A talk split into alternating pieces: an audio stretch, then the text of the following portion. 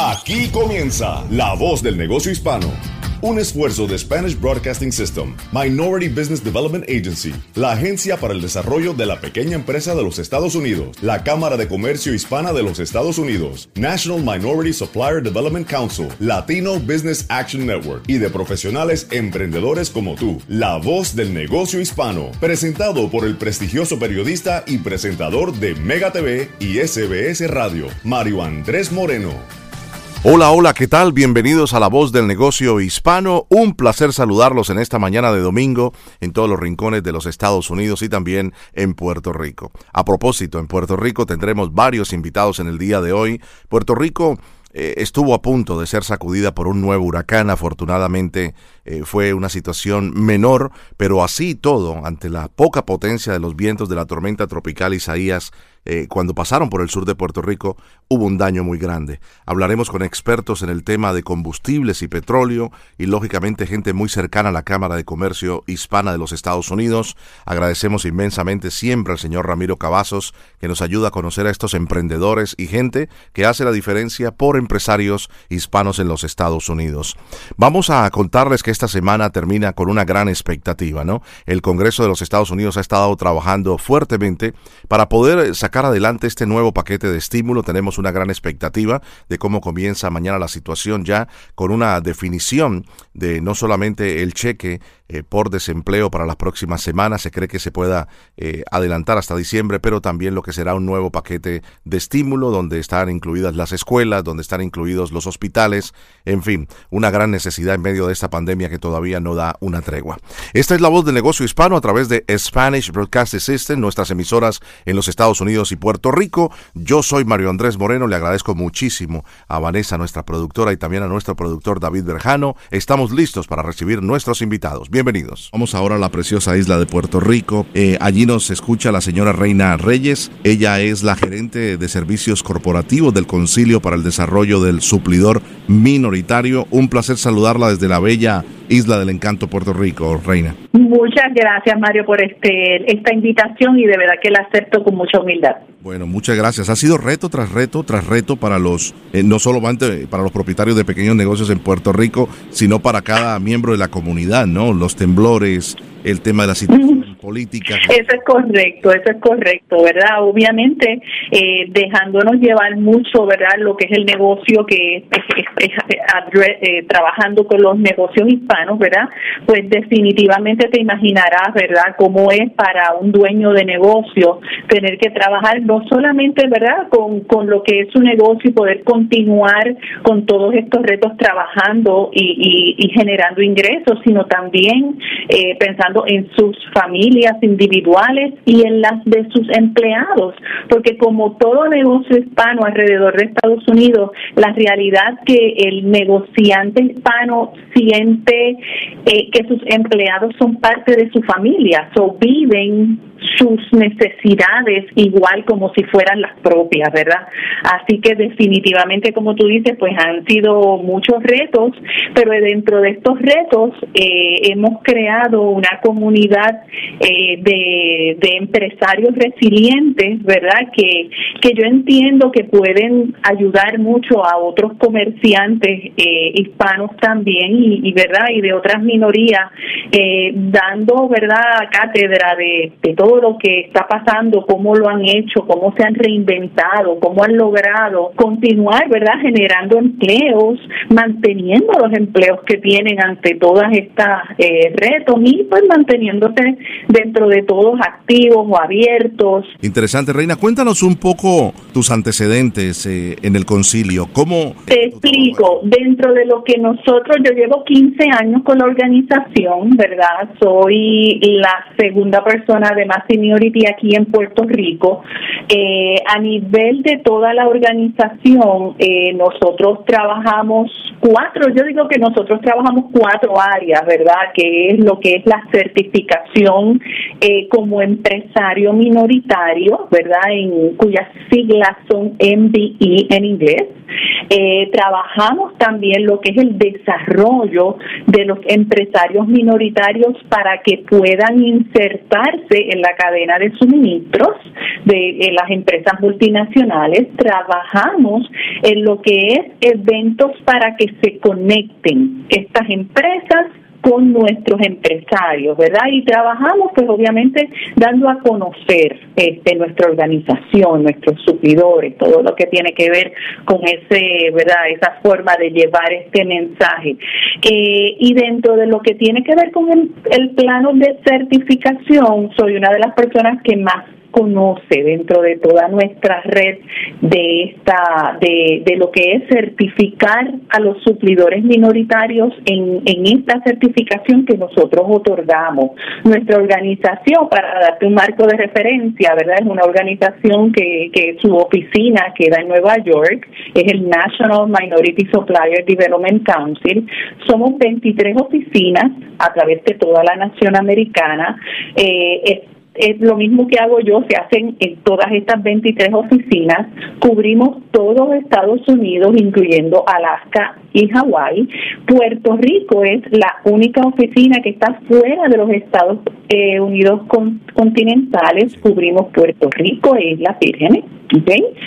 Y pues básicamente durante esos 15 años yo he hecho de todo en la organización. Una de las cosas que hago y me apasiona es dar información a nuestros suplidores, y especialmente obviamente a nuestros suplidores hispanos, de cómo mantenerse en negocio, no solamente desde la perspectiva de nuestra organización, ¿verdad? Porque a través de tantos años en la organización, pues he visto, ¿verdad?, cuáles son los retos que tienen especialmente los suplidores hispanos o los empresarios hispanos, porque eso en Puerto Rico eso es lo que certificamos. Nuestra organización certifica negros americanos, certifica indios nativos americanos, certifica asiático-americanos y hispanoamericanos. En Puerto Rico el 99% de los empresarios son hispanoamericanos, obviamente, así que pues, ¿verdad?, tengo muchas experiencias, muchas historias que me permiten darle información a nuestros suplidores, ¿verdad?, de cuáles conozco los retos y cómo estas compañías multinacionales buscan dentro de sus estructuras, ¿verdad?, que son un poco, ¿verdad?, complejas y bien reguladas en muchas ocasiones, pues cómo ellos tienen áreas por donde entonces nuestros suplidores pueden insertarse en esa cadena y buscar la manera de mejorar su estado, mejorar sus negocios, mejorar sus ingresos y por tanto, ¿verdad?, mejorar la economía de las áreas y de las comunidades hispanas. Así que antes de estar aquí, pues tengo aproximadamente en total como 30 años de experiencia en lo que es el desarrollo de negocios. Yo estuve como controller, he estado trabajando como persona que vende servicios, he tenido mi propio negocio, he estado en el área de operaciones. Eso verdaderamente, ¿verdad?, me permite como que entender, porque a veces es entender cómo tú conoces qué es lo que está pasando ese empresario para poder buscarle soluciones alternativas y vías, que a fin de cuentas es el empresario el que decide por qué camino se dirige, ¿verdad? Exacto. Pero nosotros en nuestra organización lo que hacemos es precisamente buscar la manera de llevarlos a través de un camino que es probado ya por otros empresarios pequeños y que han sido exitosos. Maravilloso. Estoy saludando a la señora Reina Reyes. Ella es la gerente de servicios corporativos del Concilio para el Desarrollo del Suplidor Minoritario en Puerto Rico. Me dice que tienes muchos ejemplos. ¿Pudieras mencionarme alguno en específico o un par de ellos de un negocio minoritario que a través del concilio de ustedes pudo acceder a mayor oportunidad de llevar su producto a un nivel mayor?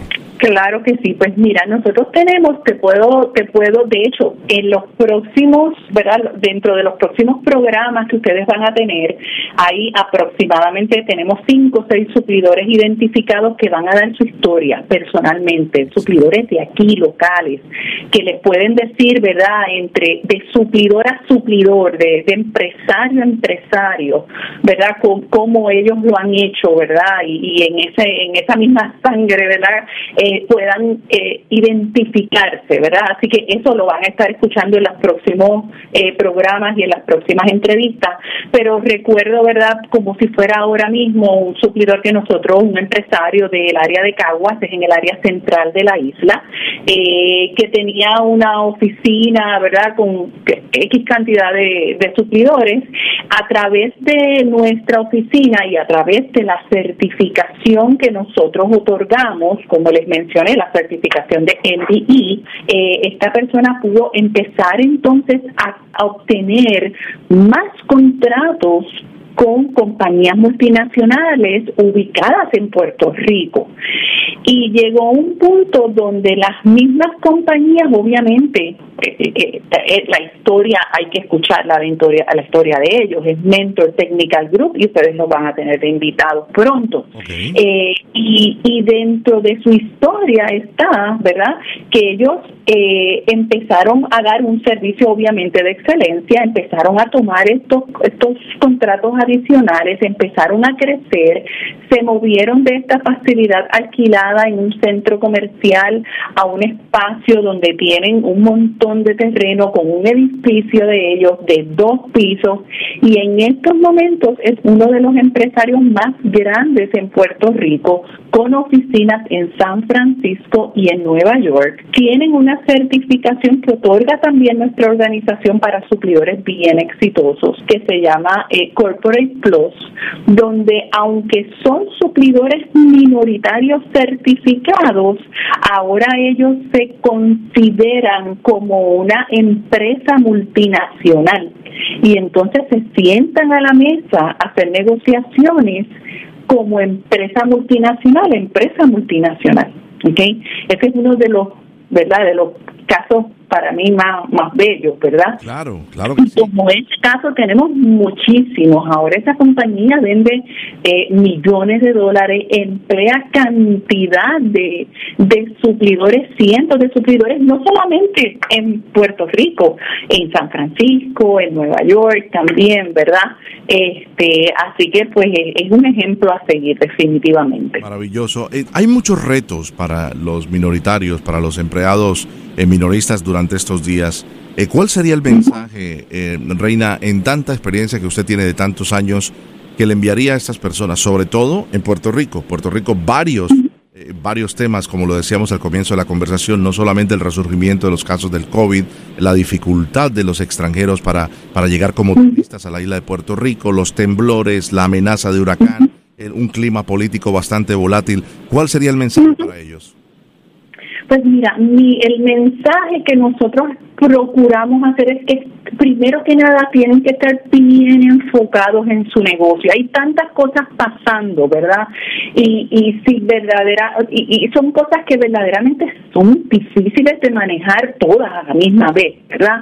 Y como decimos, ¿verdad?, como decíamos al principio, hay una parte humana, ¿verdad?, que es bien importante para el empresario hispano. Esto es bien importante, ¿verdad? Así que yo diría que es bien importante estar enfocado, y enfocado no quiero decir como que pensar solamente en nuestro negocio, ¿verdad? Enfocado quiere decir averiguar todas las oportunidades, ¿verdad?, que el gobierno está haciendo disponibles. Eso es bien importante. Muchos de los empresarios en Puerto Rico y en Estados Unidos también desconocen de muchas de las ayudas y de los servicios que dan los estados, el gobierno federal, el gobierno local.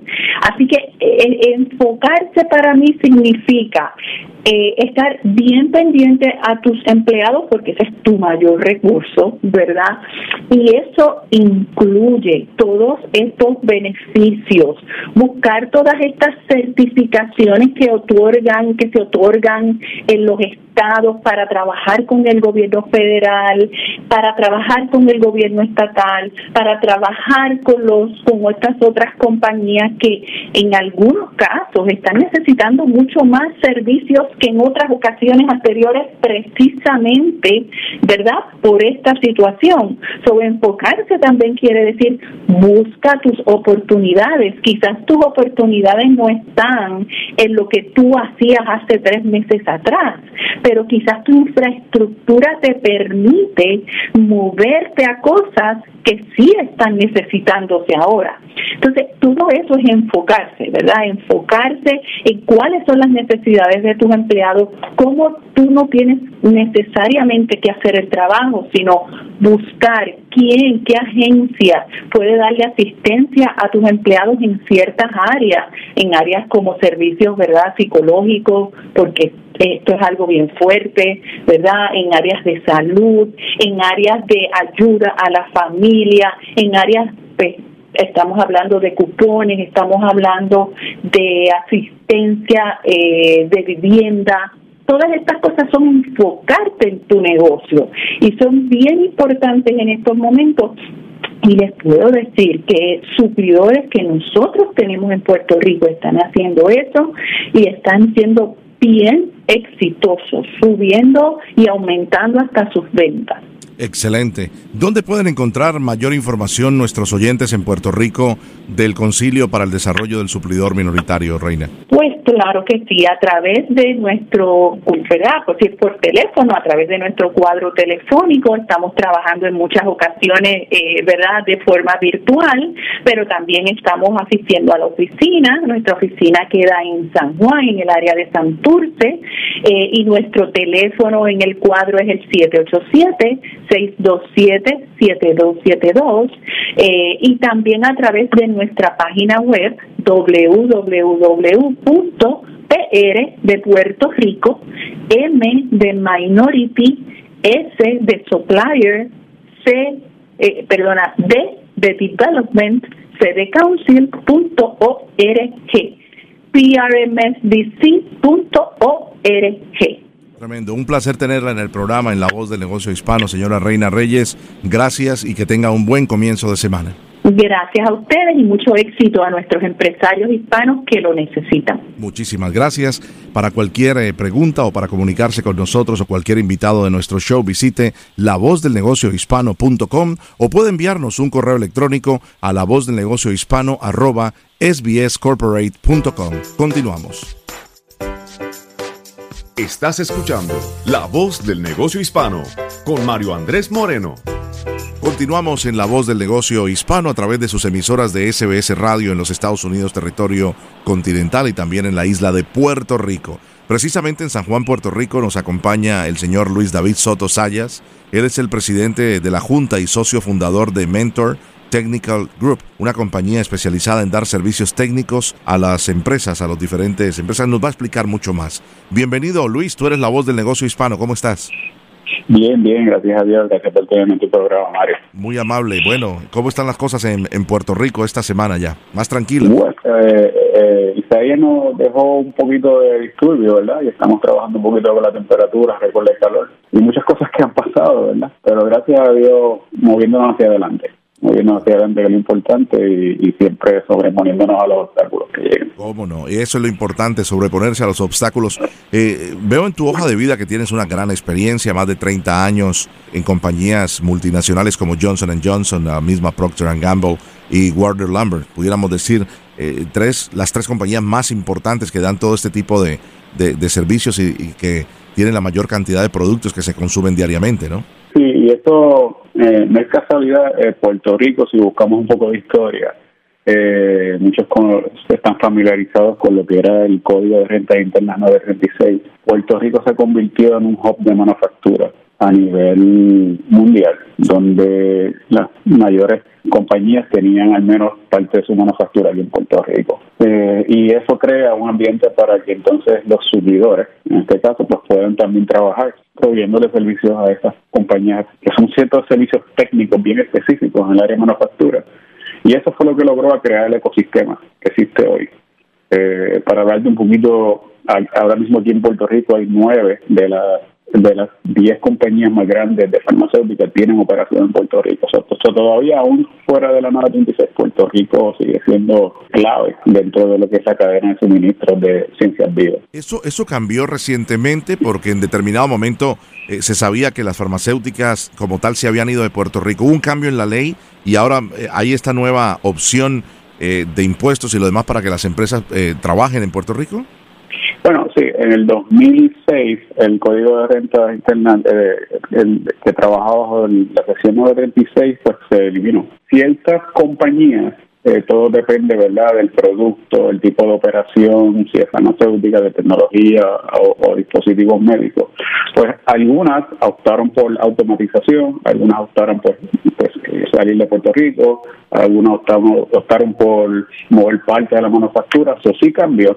Pero, como dicen en pura española, el footprint que había en Puerto Rico era tan y tan grande y también la educación que recibió todo, ¿verdad?, el personal que vivía aquí en Puerto Rico a través y la exposición a esa tecnología los logró capacitar para buscar opciones costo efectivas para mantenerlas todavía en Puerto Rico. Por eso todavía gran parte de ellas están aquí. Claro. Luis David, ¿qué te hizo crear tu propio negocio? Bueno, siempre he estado buscando qué hacer, siendo bien sincero, siempre he estado buscando qué se puede mejorar, qué se puede hacer diferente. Mi padre era perito electricista y siempre estaba haciendo inventos en casa y como que siempre me motivó a buscar qué era lo próximo que se podía hacer. Trabajando en una farmacéutica y con dos amigos más, Félix Bernard y Julián Rodríguez, que son ahí mis socios, dijimos, ¿por qué no hay una compañía? Hay muchas compañías especializadas, pero ¿por qué no hay una que consolide todos los servicios? ¿Por qué no hay una que pueda ser responsable de entregar una solución completa? Y empezamos a darle como que un poquito de pensamiento a la idea y nos dimos cuenta que no había ese servicio y ¿verdad? Hicimos un poco de research y dijimos, mira, la oferta se puede hacer. Y nos lanzamos los tres socios a cada uno con un expertise diferente, a tratar de combinar disciplinas que en ese momento no estaban combinadas. Y eso fue yo creo que es la parte de emprender, de hacer algo diferente, que nos motivó, ¿verdad?, a hacer la organización que es hoy Mentor Technical Group. Interesante. Nos decías que son servicios técnicos muy específicos a las compañías. Danos un poquito más de detalles y cómo tu compañía se ha afectado por todo el tema de la pandemia del COVID-19. Vamos a empezar para tratar de llevar lo que son los servicios técnicos, y como decimos aquí en Puerto Rico, un arroz habichuela, bien sencillo.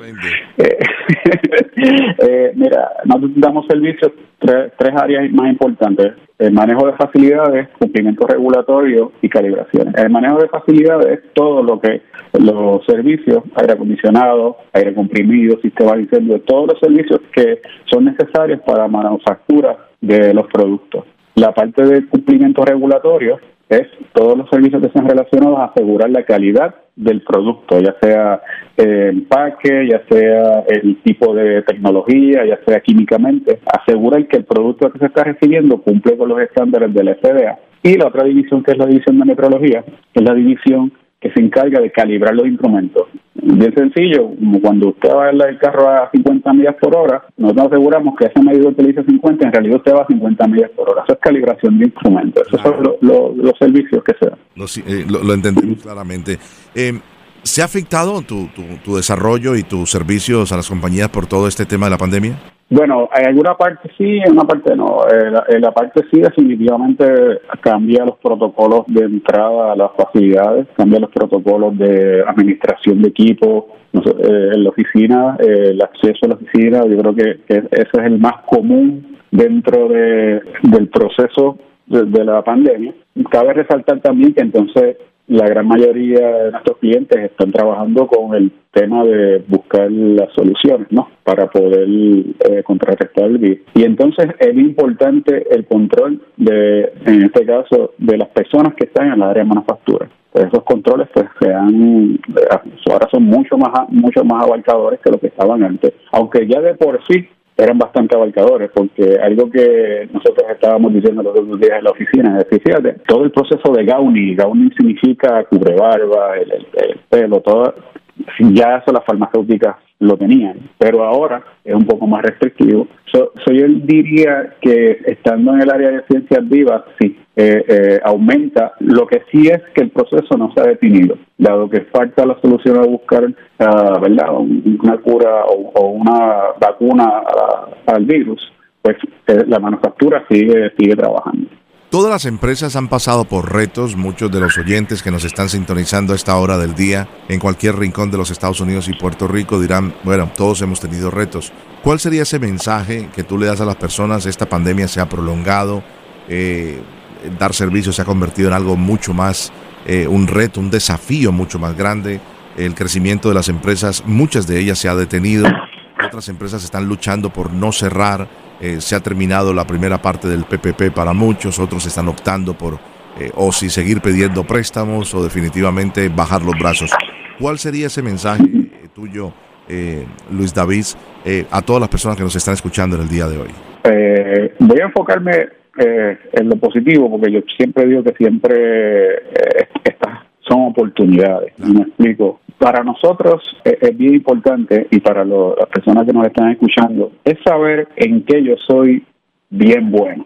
¿Cuál es mi lo que llaman en inglés, ¿verdad?, el core competence? ¿Cuál es naturalmente en lo que yo soy bien bueno? Porque algo que ha hecho la pandemia es ha acelerado, por otro lado, a crecer unos servicios y otros servicios, ¿verdad? Pues los ha impactado. Todo lo que sea en servicios a distancia lo ha acelerado. Todo lo que es iniciativas que estaban de un punto de vista más en diseño se pusieron a trabajar al día, tan pronto estaba el tema de la distancia.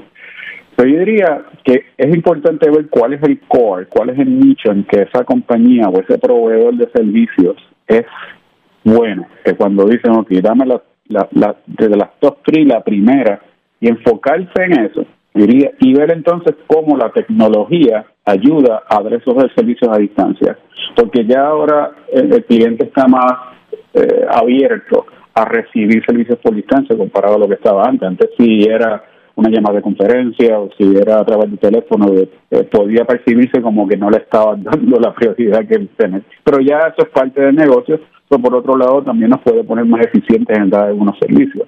De ahí yo creo que también está el tema de la colaboración. Sí. Hay unas partes que entonces yo decido que este es mi nicho, pero mi negocio da otros servicios. Debe haber otra persona que lo que usted no es muy bueno, esta persona es muy buena, pues posiblemente sea el momento de colaborar.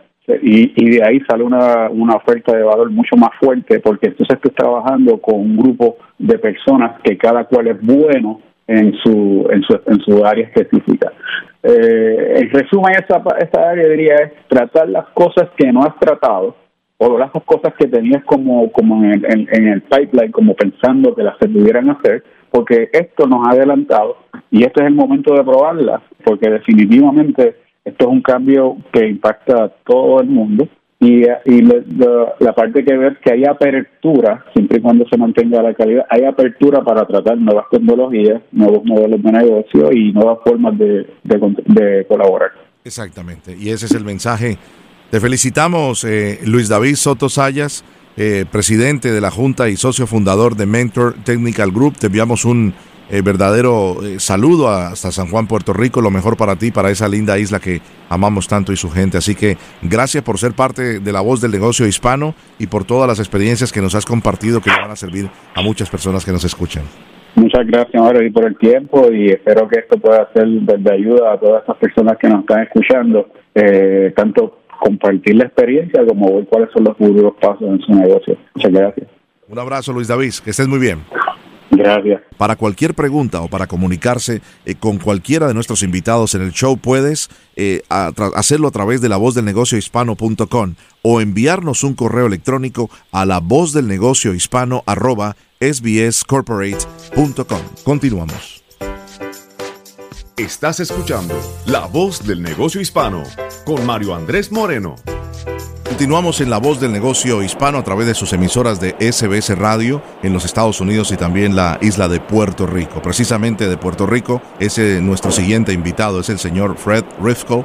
Él está en Maryland, en Annapolis, Maryland, y es el presidente de CSA Group. Un placer tenerte, Fred, en La Voz del Negocio Hispano. ¿Cómo estás? Muchas gracias, Mario. El placer es mío.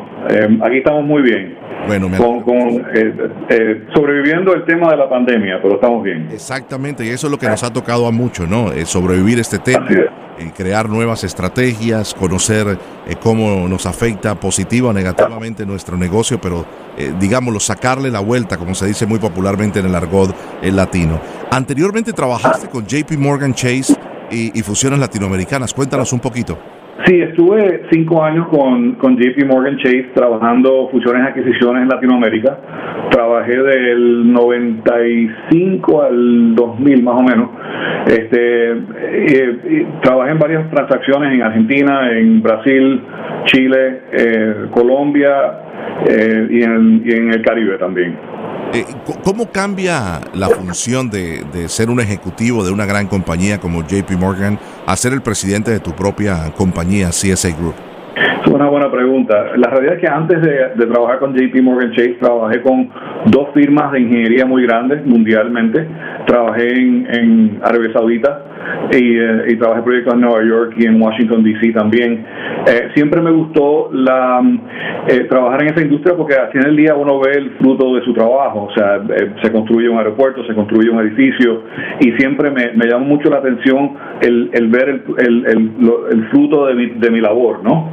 En JP Morgan era un trabajo de consultoría. Aprendí muchísimo, inclusive la plataforma de aprendizaje de esta institución es lo que me dio las raíces para poder manejar mi trabajo hoy en día, porque me enseñó muchos aspectos del negocio, especialmente en fusiones y adquisiciones, donde uno tiene que analizar a una compañía y ver cómo funciona, cuáles son sus fortalezas y sus debilidades.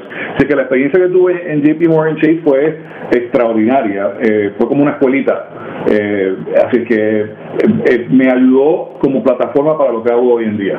Maravilloso, Fred, y escuchándote le colocamos el nombre de cualquier hombre o mujer emprendedor o emprendedora latino, ¿no? Que dice: estoy cómodo, soy un ejecutivo, tengo un buen ingreso, tengo los beneficios de estar en una gran compañía, pero mucho les da temor de dar ese paso a crear su propia compañía, ponerle su nombre, invertir sus recursos y crear nuevos empleos, ¿no? Sí, y bueno, aunque yo no soy el fundador de la firma, sí he participado en todos los aspectos de crecimiento de esta compañía. Comencé a trabajar acá en el año 2000 y he participado de todos los aspectos de crecimiento que hemos tenido. Empezamos con una oficina solamente en San Juan de Puerto Rico. Llegamos a tener oficinas en todos los Estados Unidos, en Centroamérica y Suramérica. En el 2008 tuvimos que comprimirnos un poco por el debacle económico global que hubo, pero hoy en día tenemos oficinas desde Nueva York hasta Panamá. O sea, somos una firma internacional. Así que mi participación en ese crecimiento fue desde crear la plataforma de tecnología que utilizamos, las herramientas, los procesos, trabajar organizacionalmente cómo funciona mejor una organización que tiene múltiples oficinas. O sea, una oficina que tiene 30 personas en un sitio es muy diferente a 2 oficinas con 15 personas cada una. Así que el deseo de participar en una compañía de crecimiento, especialmente una firma que comienza en Puerto Rico y, como te imaginarás, tú sabes, crecer una firma latina en los Estados Unidos no es fácil, y mucho menos creciéndola desde Puerto Rico, porque es hasta un poquito más esotérico para el mercado americano entender que Puerto Rico es parte de los Estados Unidos. Pero ese reto a mí me llenó de pasión, y por eso he estado en esta compañía 20 años y trabajando en todos los aspectos. Los últimos 2 años tomé el liderato de presidente de la firma, y eso tiene un rol y unos retos completamente diferentes a las otras actividades que estaba haciendo, las otras responsabilidades. Claro. Y en ese sentido, el rol de un presidente es muy diferente al rol de un Chief Operating Officer, operacionalmente, financieramente, recursos humanos, cualquier otra función de la organización es muy diferente. Fred, y qué interesante lo que mencionas. Quiero ir un poquito atrás cuando decías en el 2008 nos tocó hacer unos cambios, hacer una reingeniería, reducir un poco. ¿Cómo ves tú cuál es la diferencia para las compañías que ya se habían recuperado, estaban tratando de recuperarse en los últimos 12 años y ahora enfrentamos el tema de la pandemia del coronavirus, entre la crisis del 2008 que sobre todo fue a nivel de los bancos y del real estate? ¿Cómo lo ves que las personas hayan tomado ventaja o desventaja de la experiencia de esa crisis ahora con el coronavirus? Sí, es una muy buena pregunta y muy lo hablamos en las reuniones corporativas todo el tiempo. La realidad es que tenemos una firma que ha sobrevivido muchos golpes y lo hemos hecho porque al final del día somos una firma resiliente. ¿Pero qué significa eso? La realidad es que la gente, nuestros empleados, nuestros compañeros de trabajo son los que hacen las firmas resilientes. Pero hay que tener un plan, hay que tener una visión. En el 2008 nos tuvimos que reinventar. De enfocarnos en trabajo de infraestructura, por ejemplo, a apoyar a cosas que no habíamos hecho antes, apoyar a manejo de programas de dinero que se estaba asignando a programas sociales que no habíamos hecho antes. O sea, el manejo de un proyecto, el cómo se maneja un proyecto, de hacer un edificio, hacer una carretera, lo aplicamos a cómo manejar un grant, cómo manejar un dinero que se le ha apropiado para un programa social. Pero el dinero, el tiempo y el scope, el trabajo que hay que hacer es igual, o sea, el pensar cómo hacerlo. Así que pudimos transicionarnos y reinventarnos, y yo creo que esa es la clave. Estamos en un proceso muy parecido hoy en día de reinventarnos.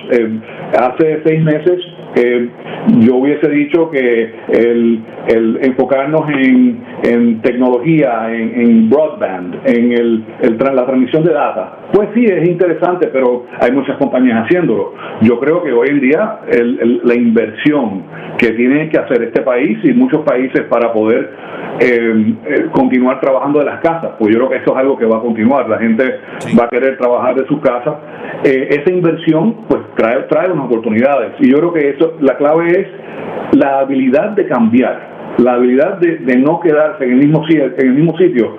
Es lo que nos ha hecho a nosotros exitosos. Oye, y no exitosos en el sentido de que en unos momentos tuvimos que comprimir la compañía, o sea, no estábamos creciendo, estábamos encogiéndonos, y nos ha pasado lo mismo ahora, pero la compañía tiene éxito porque estamos muy confiados de que hacia el futuro van a haber muchas posibilidades, muchas oportunidades, y tuvimos que hacer unos ajustes, pero hacerlo rápido y ser nimble, estar en los pies, el juego de pies que hay que mantener para cambiar de un momento a otro, es lo que nos ha hecho exitosos a nosotros. Interesante. Estoy conversando con el señor Fred Riefkohl. Él es el presidente de CSA Group, una compañía multinacional, y precisamente sobre esa base quería hacerte la siguiente pregunta, Fred. El COVID ha afectado el mundo entero. De los 195 países que hay en el mundo, ninguno se escapó, ni siquiera por ser una isla pequeña como país. ¿Cómo han podido ustedes lidiar con las diferencias de un país a otro? Llámese Panamá, Estados Unidos, el mismo Puerto Rico, que para muchos es un país fuera de los Estados Unidos, o es un país porque es una isla, pero es un territorio, ¿cómo se llama? Es un Estado libre asociado, y para muchos lo ven como un país. ¿Cómo ha sido para ustedes lidiar en cada sector diferente, y cuál crees tú que ha sido el más afectado a nivel de lo que es la pandemia del COVID-19? Déjame contestarte esa pregunta primero. Yo creo que la oficina que se ha afectado más con la pandemia ha sido la de Panamá. En Panamá tiene una serie de factores únicos, pero y Puerto Rico ha tenido también recientemente ha tenido un alza en los casos de COVID, pero no quita de que de aquí a 1 mes o 2 meses esto es un péndulo, esto sube y baja. Está subiendo ahora de nuevo a los Estados Unidos y va a volver a subir cuando cambie el clima. Pero yo creo que cómo se maneja la compañía es la clave. Nosotros hacemos unos planes a largo plazo, 3 años, 5 años, la visión, a dónde vamos, qué chulo, tremendo. Eso es, qué bonito tenerlo, lo hacemos y a veces pues lo ponemos en la pared y lo guardamos. Pero la realidad es que manejar el negocio se maneja anualmente, pero en realidad se maneja en 90 días. Nosotros miramos 90 días constantemente estamos mirando de todas las áreas, cómo estamos vendiendo, cómo estamos ejecutando, cómo está el flujo de caja, cómo está la empleomanía, cómo está el ánimo del empleado.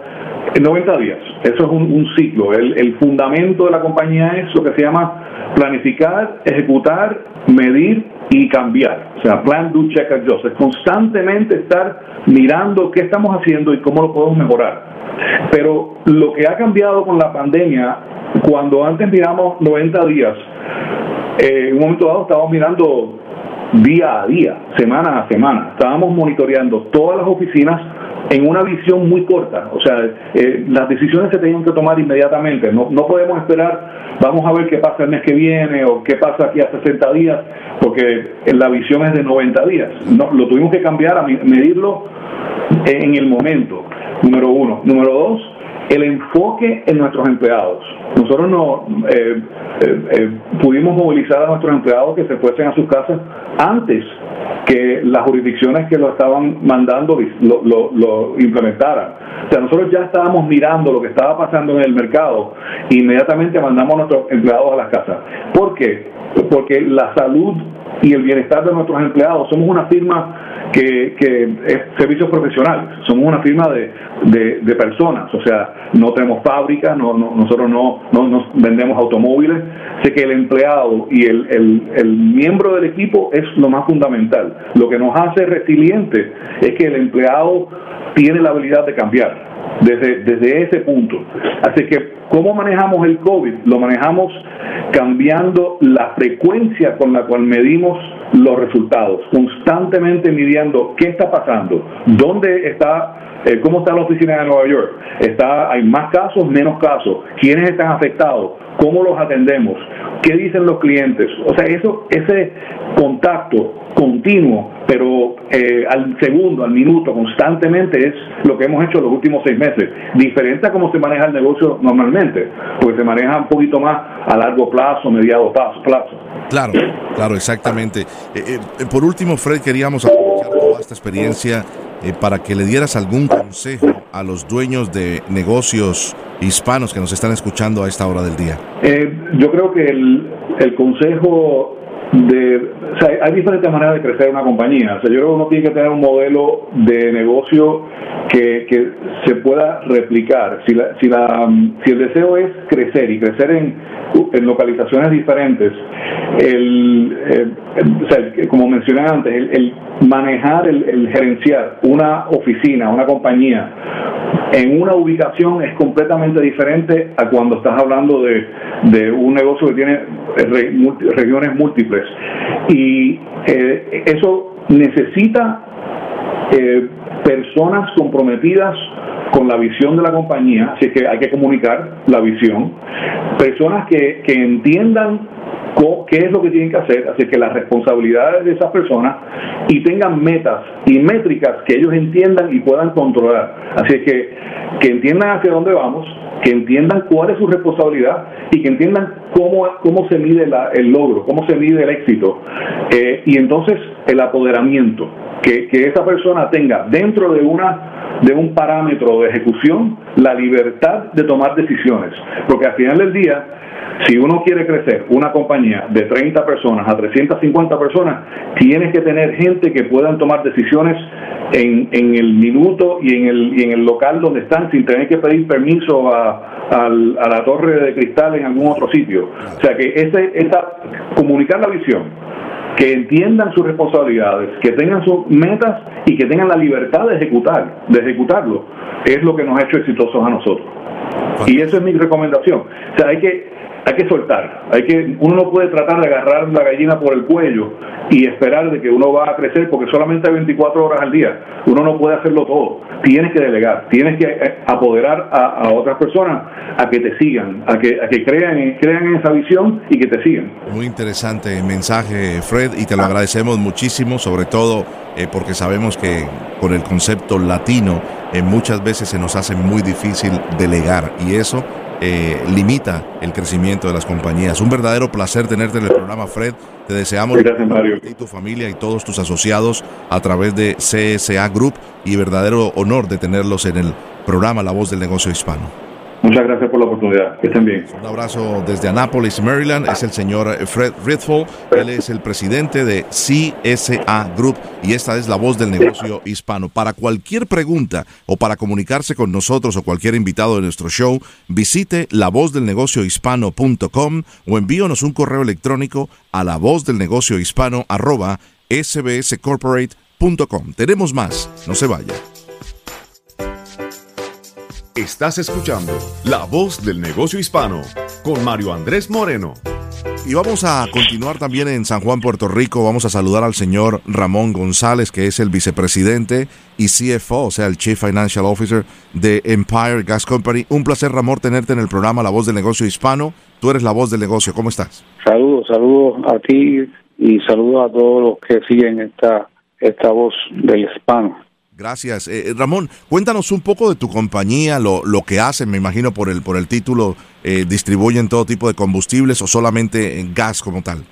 Nuestro origen es, y por nuestro negocio es el gas licuado de petróleo, uh-huh. Gas propano de gas natural hoy en día, y sí tenemos otros combustibles que son auxiliarios al propano como gas natural y diésel, pero el core es gas propano de por mayor. Tenemos el 80% ahora del mercado de Puerto Rico. Interesante, porque escuchándote y parte de mi familia, la mitad de mi familia es de Puerto Rico. De hecho, mi esposa nació en Puerto Rico. Nos imaginamos que ustedes en los últimos años han tenido, me imagino, un crecimiento exponencial debido al reto que ha habido a nivel de electricidad y los problemas después de los huracanes. ¿Cómo ha sido ese desarrollo de los últimos años para ustedes, Ramón? ¿Y cómo han tenido ustedes ahora que pasar este tema de la pandemia del coronavirus? ¿Cómo ha afectado positiva o negativamente estos fenómenos a ustedes? Tuvimos la oportunidad en el 99 de darle un poco de giro en mi carácter hacia la empresa, buscando evolucionando con cómo buscar, utilizar y vender más propano.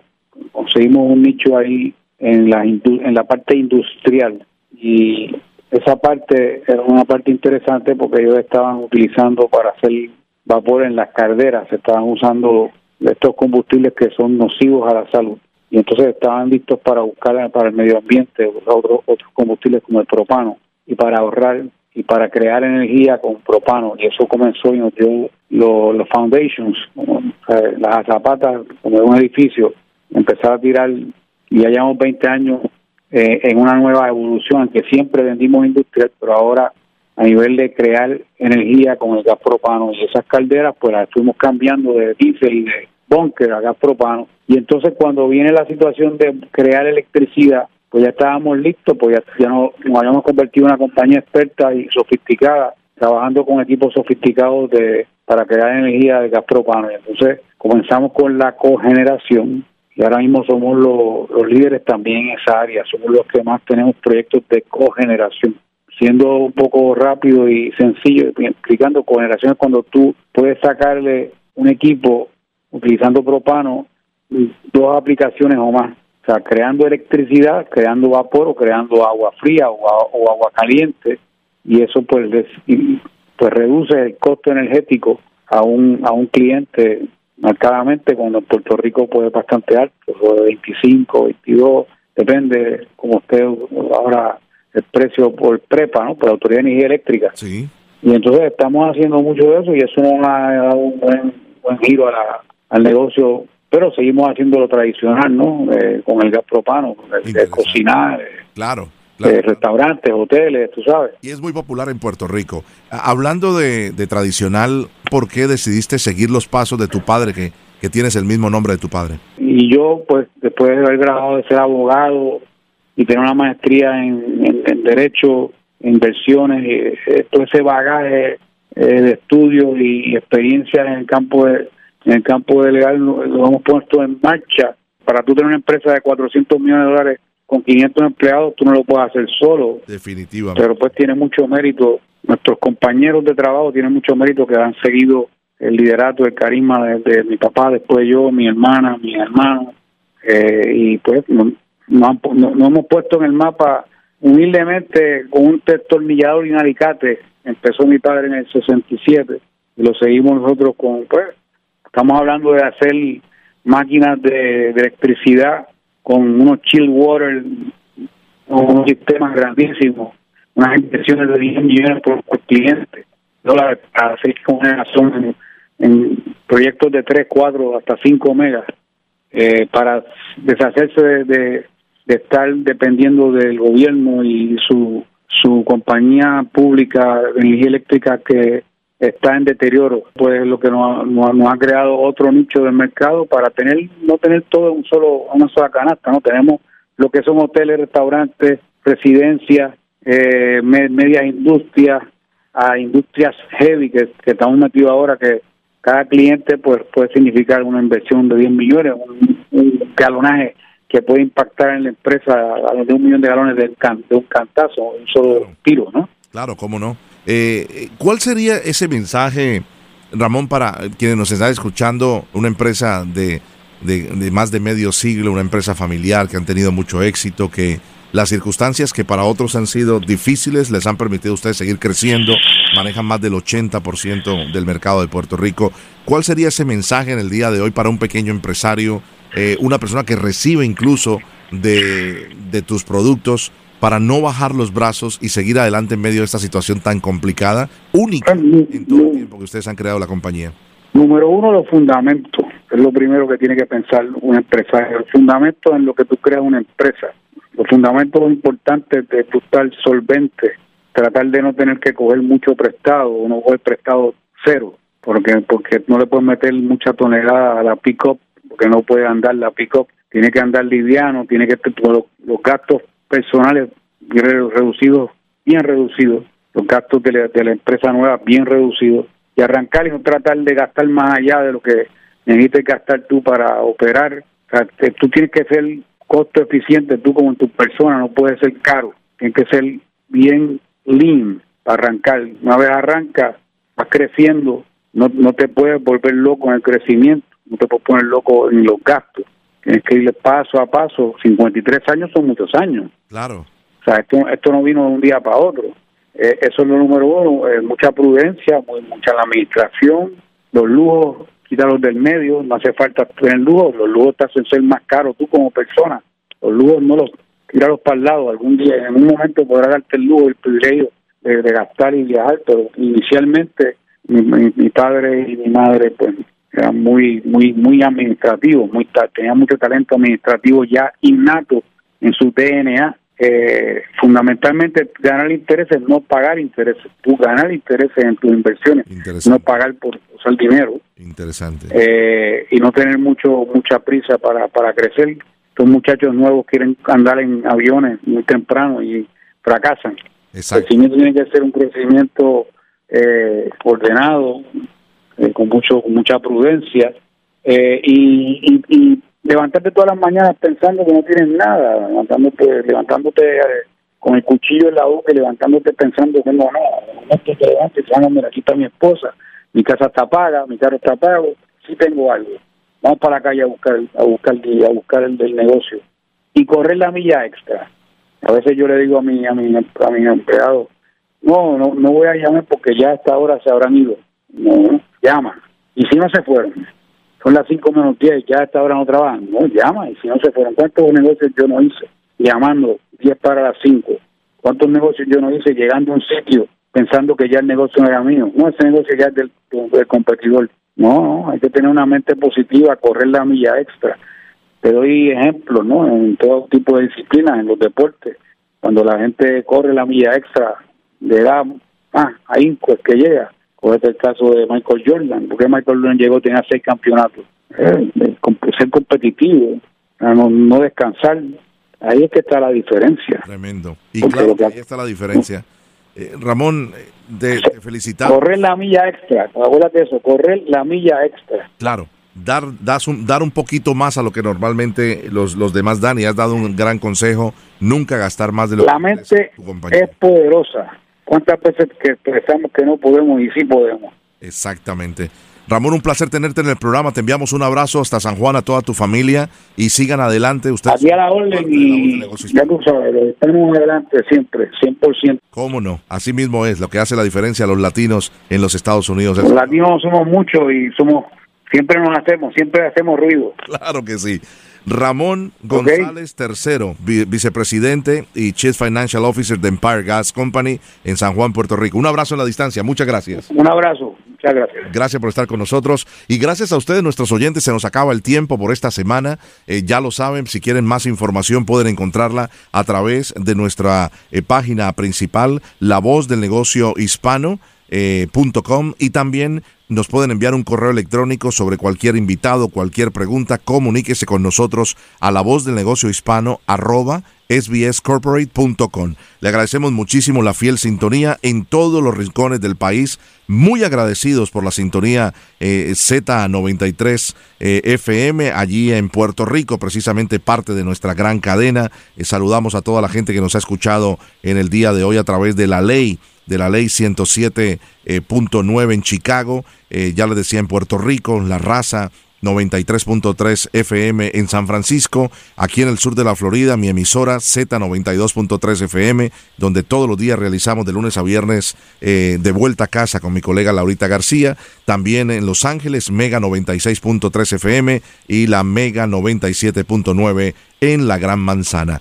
Feliz comienzo de semana, gracias por estar con nosotros. Somos La Voz del Negocio Hispano.